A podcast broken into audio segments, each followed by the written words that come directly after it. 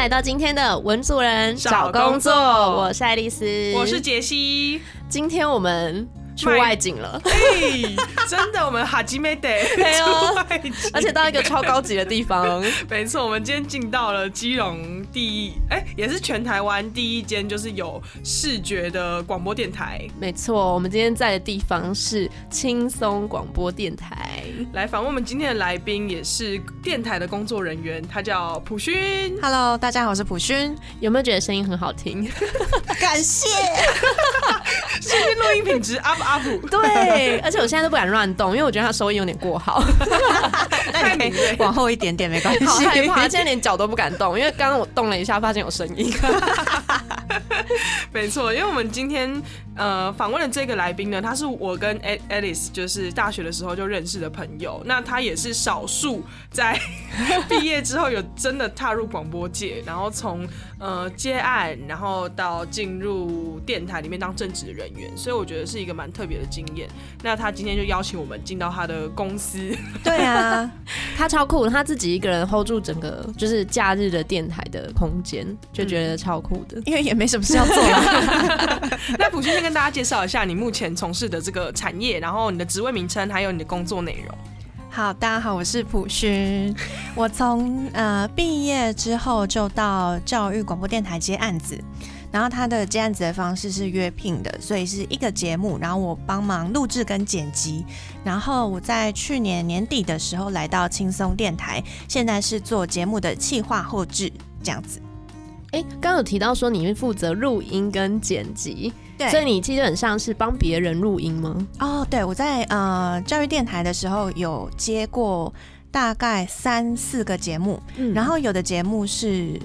录制跟剪辑，就是有主持人他们企划什么来宾什么都会自己弄好，我只要在录音时间过去，然后录完之后自己带回家剪完，这样就好。然后另外我还有接过一次是呃主持节目。那一样的话，是我主，我有跟另外一个 partner 一起主持一个科技的节目。那除了主持之外，录制跟剪辑都是我这样子。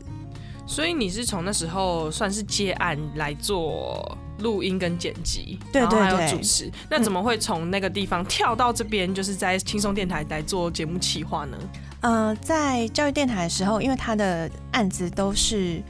大概半年，半年做完节目，然后半年把一季或是两季的节目交出去之后，这个就结案了。嗯，所以在大概去年还前年的时候，我手上的节目刚好全部都结案。所以也没事了，然后 就是有呃，就是手上的节目刚好都结束了，然后下一期的标案，因为教育电台的很多节目都是，比如说科技部的标案，然后教育国教署的相关的节目内容这样子，所以他们刚好做到那一期结束，我就想办法要找其他的工作内容。那刚好在这个时候，有一位认识的之前在学校实习电台的学妹，她就介绍给我轻松电台这个工作，这样。嗯，那轻松电台，我们刚刚得知它其实是一个比较新的电台，嗯可以跟我们介绍一下大概多新，然后它的呃发展的方向会是什么？他真是新到一个不行。我们现在就是录制的这个时间点是三月二十一号嘛，嗯然后它是在三月二号开台的，哎、本月对不对？对，本月初本月初开台，然后在呃我们的节目还在慢慢上线中，所以是一个非常新的电台。刚刚那个节目开始之前，就是普勋跟我们介绍一下他公司的环境，然后就说有一些零食是他们开工拜拜的时候才买的，然后我就一直以为是一月多呃二月初的呃过年的那对对对，个开工，开工嗯拜拜，结果是三月初的那个 开开台拜拜，没错，所以这个电台真的很新。那呃，普勋刚刚也有跟我们讲了一下，就轻松电台跟以往电台营运的方式有点不太一样，嗯那可以跟大家介绍一下这一个部分。其实应该说，呃，整个电台呈现节目的方式不太一样，因为它除了刚刚有讲到说有视觉化的部分，除了你在听声音跟平常一样听广播可以打开 FM 收听之外呢，我们也有直播的系统，所以会在录制节目的时候也会有录制影像。那我们影像比较特别的是，一般现在电台大部分是用直接架一台手机在呃使用脸书或是 YouTube 直播，但是我们有特别的系统软体，让它是可以切镜头的，像是电视节目一样的做节目内容。那我们要上哪一个平台可以看得到你们的影像呢？呃，我们之后节目陆续上线之后，会在脸书，就是我们轻松电台粉丝专业自己的脸书直播，然后还有在 YouTube 也有。哦，因为刚刚有提到说是可以切镜头的，所以这一部分也是属于你企划的一部分吗？呃，对，这也是企划一部分。譬如说，呃，平常的节目内容就会是主持人跟来宾嘛。那主持人跟来宾如果只有声音的话，你就不需要在意说等一下来宾讲话的时候你要做什么事情。但是现在如果加上了视觉部分的话，就是主持人讲话的时候，你镜头是要对他，然后你镜头可能可以缩放，然后来宾讲话的时候，或是来宾有什么反应表情的时候，要切镜头，这样子就是多了一项这个设计。等于说这样的形态有点结合了广播电台跟电视节目的特色在里对面。对对，呃，大家一直说，其实广播产业在近几年有点像是视为，然后夕阳产业的一个说法，但我算认同吗？好像不是很认同。不然我们就不会 也算是做差不多一点广播感觉的节目。嗯对，但是我想要问问看普勋就是怎么去看待这个说法，然后还有就是大家都说广播节目、广播电台视为的状况之下，又开了一个新的电台，那你怎么去看待这件事情？我觉得其实广播现在蛮多人在做创新这件事的，像很多的电台刚刚讲到说他们开始做直播，虽然大家的形式可能不太一样。可能是呃做节目，然后做到一半，然后开始直播，然后让跟所有的听众啊或是观众互动，然后让他们继续听广播，或者是现在有很多人在做 podcast，就像你们一样，嗯。而且现在 podcast 的内容，就是大家都好踊跃去做各种不一样的内容，对，有文学的，有旅行的，有文化的，有很多很多专访的东西，所以我觉得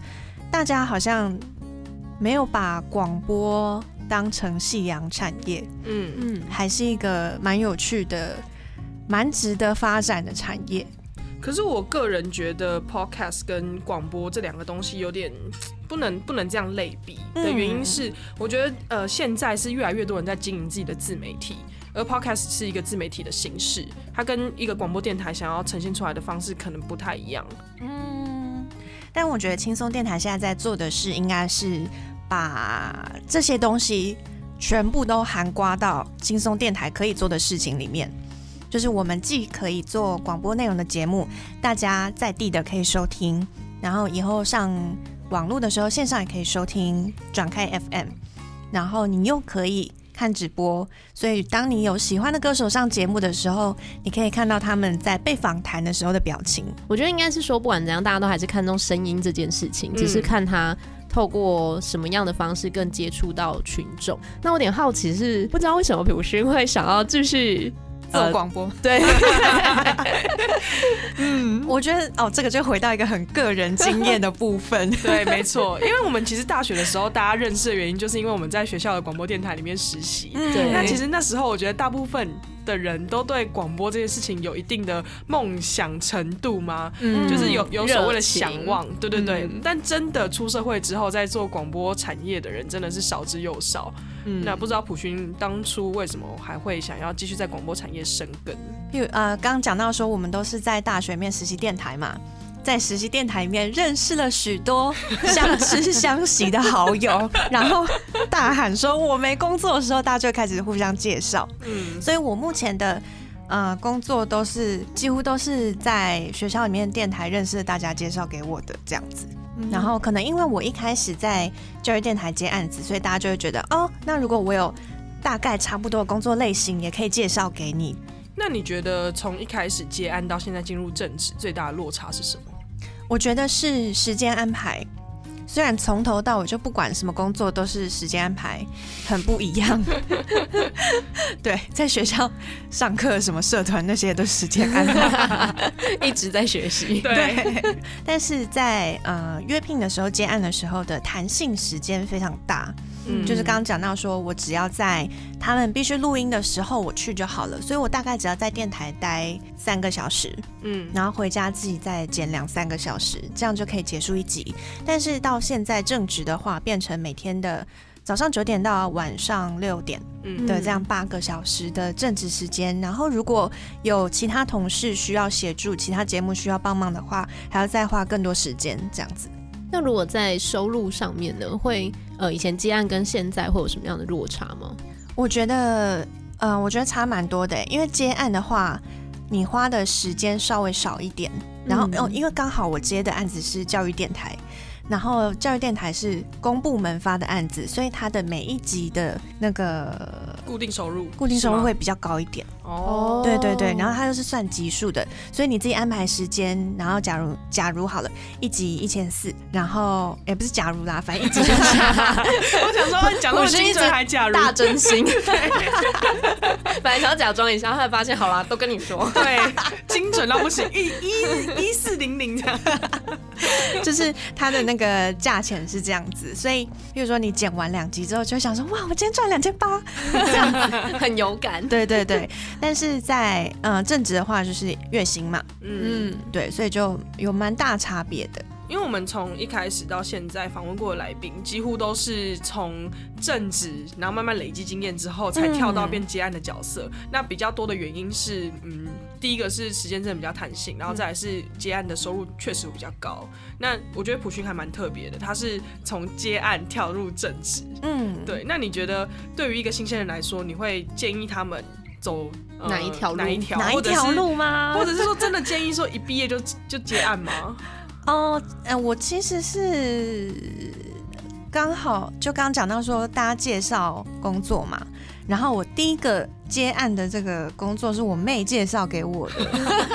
就是她的呃认识的学姐的妈妈是电台的主持人，嗯，对对对，所以天好远哦。对，那他们那时候有缺剪辑的助理，所以他就问我妹妹说：“哎、那你有没有兴趣来我们电台当助理呀、然后结果因为妹妹还是学生，然后我就跟着她去，然后我就说我有兴趣，就变成我了。也是要靠自己主动争取。对所以那个呃，其实我觉得我没有特意去选择说我到底想要先从接案开始，还是从正职开始，但是刚好机缘吧，就是让我从接案开始。然后呃，刚讲到说薪水部分，我有加入工会，就是广播的工会，然后发现有很多的主持人，他们其实很多人都是自己接案。嗯比如说他有在哪个电台做节目，然后其他时间在接啊、呃主持活动，然后其他电台的节目等等的，就是他们也是走这种接很多案子的模式，然后收入真的比较高。方便跟大家介绍一下，就是大概什么样的人会加入这个工会，然后他为什么要加入这样子的工会呢？哦，只要是你是做广播业的，然后你不是正职的话，你就会就是必须要加入工会，因为劳健保关系。哦，那我好奇问一下，因为刚刚听起来好像是这个产业大部分人都是接案为生，所以这算是一个产业文化吗？我觉得应该是主持人比较特别，嗯嗯嗯，对对对，但是像是呃电台里面的企划、啊、或者是制作或是业务等等的话，就不是这种形式，就会是一般工作职员正职的形式。了解。嗯，嗯，那如果刚刚提到的一些工作的内容，可能包含剪辑啊，或者是录音，那想要跟你聊聊看，你觉得像这样子的参与这样子的工作的话，有什么比较特别的人格特质吗？我觉得其实也还好，学就好，就是是不是？对那个门槛好像没有那么高。那如果是要企划嘞，因为呃，就刚讲到这个门槛没有这么高，原因是因为很多做企划的人并不是广播科系出来的，嗯，就是呃做电台的人很多不是广播科系出来的，也有很多是，比如说像是中文系啊，或是各种科系的人，因为他们对于自己的啊、所学的东西，他们很有这些专业内容，所以他就可以去做这方面的节目。可以说分为学科跟术科吗？因为假如说以广播或甚至大传科系出来的，它是有这个技术，然后学科可能是像刚刚提到中文系，或者是比较社会科学学系的，嗯然后他是对于某方面的知识是有深度内容的，嗯那他再去把这个技术层面补起来，然后就成为这样的企划人员。对对，我觉得应该说媒体产业吧，嗯不管是电视、电影或是广播，很多都是从最一开始打杂、最细微的东西开始。除非你是专业的啊、呃剪接师、专业的调光师、专业的什么声音工程的负责人，你才会是必须要具备那些技术。但是如果像刚刚有讲到说，现在大家都在做自媒体，所以很多节目内容有创意的企划，跟你的科系其实没有什么关系，比较跟大家自己想做的内容、想做的事情，还有你的热情有关系。你关注的议题等等的。对对对对对，既然提到热情，我有点想问问说，虎勋在这个工作里面，你觉得嗯、呃比较有成就感，或是让你一直持续在这个产业里面的一个原因吗？我觉得是因为呃，其实比较现实一点的话，就是我已经熟悉大概它会长什么样子，所以呃，这个产业里面可能会遇到的问题，我大概就是先会知道，就不会有一些什么未知的东西突然跑出来这样子。所以一个是一方面是因为我觉得我已经熟悉了，嗯然后另外一方面是，呃，就像学生时期做节目一样，那个做完节目之后下节目的那种爽快的感觉，哦，还是觉得很快乐。真的 那些爱丽丝点头如捣蒜。鸡皮疙瘩。我觉得好像，呃，刚刚普勋提到的，不管什么产业，其实你刚进入的半年、一年，一定会遇到太多未知，未知，对对对，未知，然后杂事，然后你会觉得撞墙的那种嗯状况非常多。但是当你那个产业可能到半年、一年之后，你开始。呃，从撞墙期到慢慢上手，然后到你可以提升到，呃，自己去完成一一个专案的那个过程，那个转变，其实我觉得不管哪个产业都有。嗯，真的就是大家工作的路径应该都是这样走过来的。就我们刚刚聊到说，就是撞墙期啊，或者是说，感觉大家的工作一定都会有历经一段觉得比较需要摸索跟痛苦的部分，所以想问看看，诶，那普勋的部分会是什么呢？哦，我觉得像是接案一开始碰到的困难，就是自己的时间安排。嗯，对对对，因为刚刚讲到说，就是做完一季的节目交出去嘛，然后我很多次都是赶在那个最后死线，才交出去吗？对对对，然后就觉得哦天哪，时间安排接案的那个时间安排真的好难哦，一直到现在都觉得很难。然后现在正职的话，比较是工作量的部分的安排，我觉得还是蛮难的。嗯，是不是刚开呃，因为是一个新的电台，它会有嗯非常多要建制啊，或者对对等等的对对工作。就是呃，因为它完全是新的。我一开始进来基隆的这一层楼的这一间的时候，它完全就是连灯都没有，还在施工。就是一开始先来几次，先看哦，原来长这样，然后什么都什么都没有这样，然后有很多梯子，等于说这个电台是在你眼中长出来的。不小心就是参与了那个历史创创台元老的部分，如果不是认识的介绍，还会被骗。对真的。那刚刚有提到这个电台很新，你可以跟我们大家讲一下，说这一个电台大概多少人，然后大家各自负责什么样的工作吗？这个电台大概在八到十个人吧，总共的话，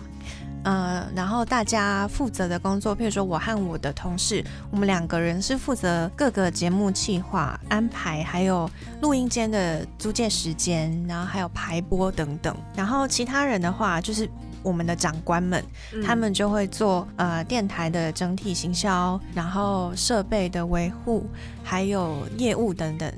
刚刚有提到说你跟你的同事要负责可能企划，那我比较想要好奇说，呃，企划可能真正确实要做的事情有什么？那个啊，我后来发现，就是不管什么领域的企划，就是大家都很累 哎、大家举手一下，而且很难说得出到底要干嘛。对写案子。对，就是讲一讲，就是哦，就是全部啊，是不是那个长官不知道叫这个人什么名字，就取一个气话？对？而且找工作我就想说，哎、气话想象中应该是坐在位置上写案子，对对对。执行案子，然后做起来就嗯，好像 好像有点过多。好像有点，就是一直在加进来很多不一样的东西，有没有？小熊，我当时不是面试计划吗？对，我以为我只要坐在前面打打字。对对对，然后还可以翻书啊，找一些创意发想啊，想一些新方向、新角度啊。那你本人的计划有这么杂吗？还是可以跟我们讲杂的点在哪里吗？好，呃，我本来的就是我现在负责的这个节目是台湾和日本的文化，嗯那我一开始就对这个很有兴趣，所以我想说，哇，好诶，我要来做这个节目。那所以这个计划的内容部分就是我要找适合的主题，然后找适合的来宾，还有这个节目一个小时的内容要放几首歌，然后要每一段的主题要是什么，整个节目流程的设计。嗯那除了这个之外，还有刚刚讲到说邀来宾，然后还有在节目录制的现场要跟主持人跟来宾一起在现场，然后有时候我们也会，因为刚刚说我们是比较新的电台，所以有时候我会加进去聊天，听起来蛮好玩的啊。嗯，所以呃，这个是我觉得蛮有趣的部分。那在录完之后呢，因为刚刚讲到说我们有声音也有影像，所以要做声音的剪辑，还有影像的剪辑，然后还有这些东西的排播。排播系统，排播音乐系统。对对对，大家嗯如果听排播，想说哦，对啊，就是节目录好就是去排进去，比如说 十点要排什么，十一点要排什么。嗯，但是说实在，你要先拉进去之前，你要先 做很多很多的事情。你要先剪完呢。所以哦，还有现在是那个疫情期间，嗯，我昨天才接到一个公部门，他们要排宣导的广告宣传带，哦，这个也要排进去，然后每天 每天它都会发新的，所以我每天五点都要去下载新的音档。那如果排错就会很幽默哎、说今天死亡案例增加了两例，我觉得哎、为什么跟别人不一样？对啊，对对，所以其实做这个的那个心情会非常紧绷。听起来听起来这个 这个工作是蛮多乐趣，但是也是有严谨的部分。对那对对，可是感觉还是非常的杂，所以你有针对就是工作的内容做一些什么能力上的提升吗？可能去上课啊，或者是去学有的没的之类。我也想要去提升一下自己。哦，真的很难呢，对上班族来说。第一件事，先提升自己的那个时间安排能力。从头到尾一直在讲时间，跟大家分享，我还特别去买了一本时间安排的书，然后发现没有时间看那本时间安排的书，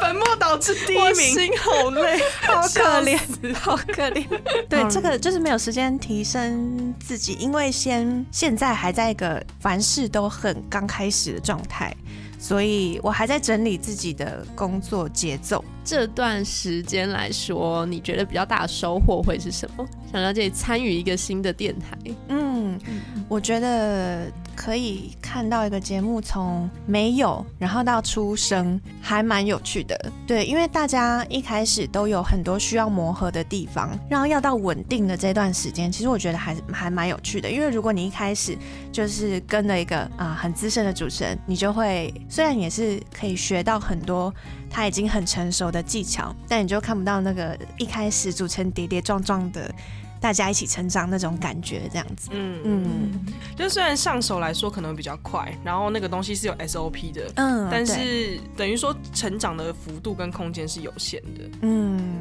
那呃，讲回普勋的大学期间好了，好，会不会话题跳太快？轻松一点 耶。耶，轻松电台耶！因为我们知道普勋他是广播电视学系出来然后又一直在做广播相关的产业，所以他算是一个非常跟自己所学所长符合的一个职涯选择。嗯，你会觉得说广播电视学系跟你现在的工作最大的帮助在哪里？还有你觉得如果你现在回到大学的时候，你会想要补足哪一块能力？哦哦，这个好哲学。我觉得如果学习到的话，我在系上嗯学到的东西比较多跟影像有关，嗯，所以跟我自己兴趣比较关。比如说像是电视、电影这些的。但是如果关于广播，我现在正在做的事情，很多技术部分是在学校的实习电台里面学到的。然后，如果是企划内容这一块的话，就是在系上选的课，比如说电视节目企划，然后在实习电台里面跟朋友们一起做节目，大家也会有那个期中、期末来听所有人的节目的听审制度。对，呃，听节目，然后审查，然后互相给建议，所以我觉得这一点是对我现在非常有帮助。就是我知道哦，它的流程会是怎样，那我可以怎么检讨自己。刚刚其实普轩有提到一点，我觉得有点好奇的是，你说你的兴趣其实比较偏向视觉，像电影或影像。你自己在选择上面会觉得，因为有的人可能会想说，我的工作到底要选择我有兴趣的吗？还是其实，嗯，我要选择一个我擅长或者是我想要比较长远规划发展的工作？我不知道普勋的想法是什么。我觉得我是一个非常。非常非常就是幸运的，刚好选到一个很幸运的路，是我我的兴趣是日本文化，嗯所以我现在正在做跟这个有关的工作。节目内容完全就是我兴趣内容，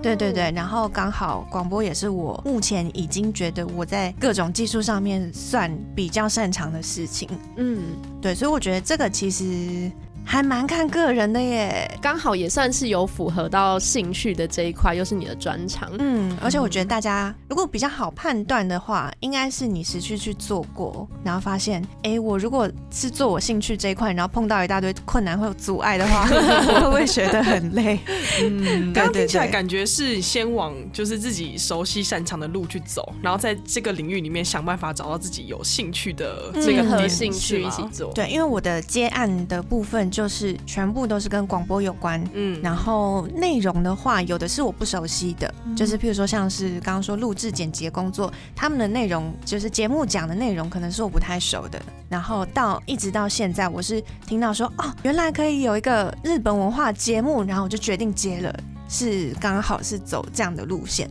我觉得我们今天访普勋，他算是蛮特别，而且算蛮完美的一个范例啦。嗯就是呃，他从学生时期就知道自己擅长什么，嗯然后到职涯的选择，一直都是在擅长的领域里面，然后跟自己的兴趣去做结合。所以，如果大家听众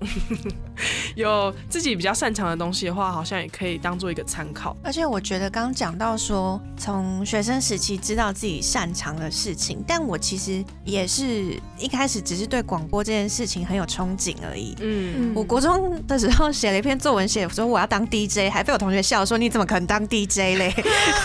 干嘛怎么可以 然？后我回去同学会问他的时候，我我跟你说我现在当 DJ 喽，然后他也说哇什么有这件事吗？整个忘掉。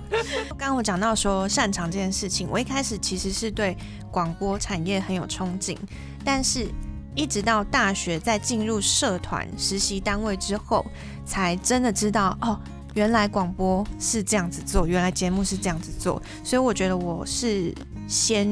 从头开始学起，并不是说我特别爱讲话，然后我觉得哇，我很可以当主持人什么的，才去接触这件事情。我觉得好像所有你觉得轻松的内容，这样子轻松电台，嗯所有轻松的内容，然后听起来算舒适、看起来算顺的那些内容，其实背后都有很严谨的训练过程。嗯嗯，所以所以其实各有专业。嗯，我觉得可能大家在找工作的时候，可能多多少少都会有一点想说，哎、我要找那个我看起来觉得很有趣，然后或者是我本身爱看电影，我是不是就找电影相关的工作？还是说我要去找一个跟我的本身工作相符或我已经擅长的事情？嗯其实，也许普星的案例可以让大家做一个参考，就是先他也是先从自己有兴趣的东西，然后先尝试，然后在里面打比较深厚的底子之后，他才能真的把自己喜欢的东西也做结合。嗯，对对对，一开始也是跌跌撞撞这样子。哇，好正向的结尾，好正向的结尾。就大家一起努力啦！本人也是在跌跌撞撞，跌了三年，膝盖好痛。需要帮你拿那个绷带吗？跌打药膏没有用。好了，今天节目也到差不多了，就祝福大家在跌跌撞撞的路途上面可以稍微短一点。对，那我们今天也谢谢普勋的分享，感谢大家。文主任找工作，我们就下回见，拜拜。拜。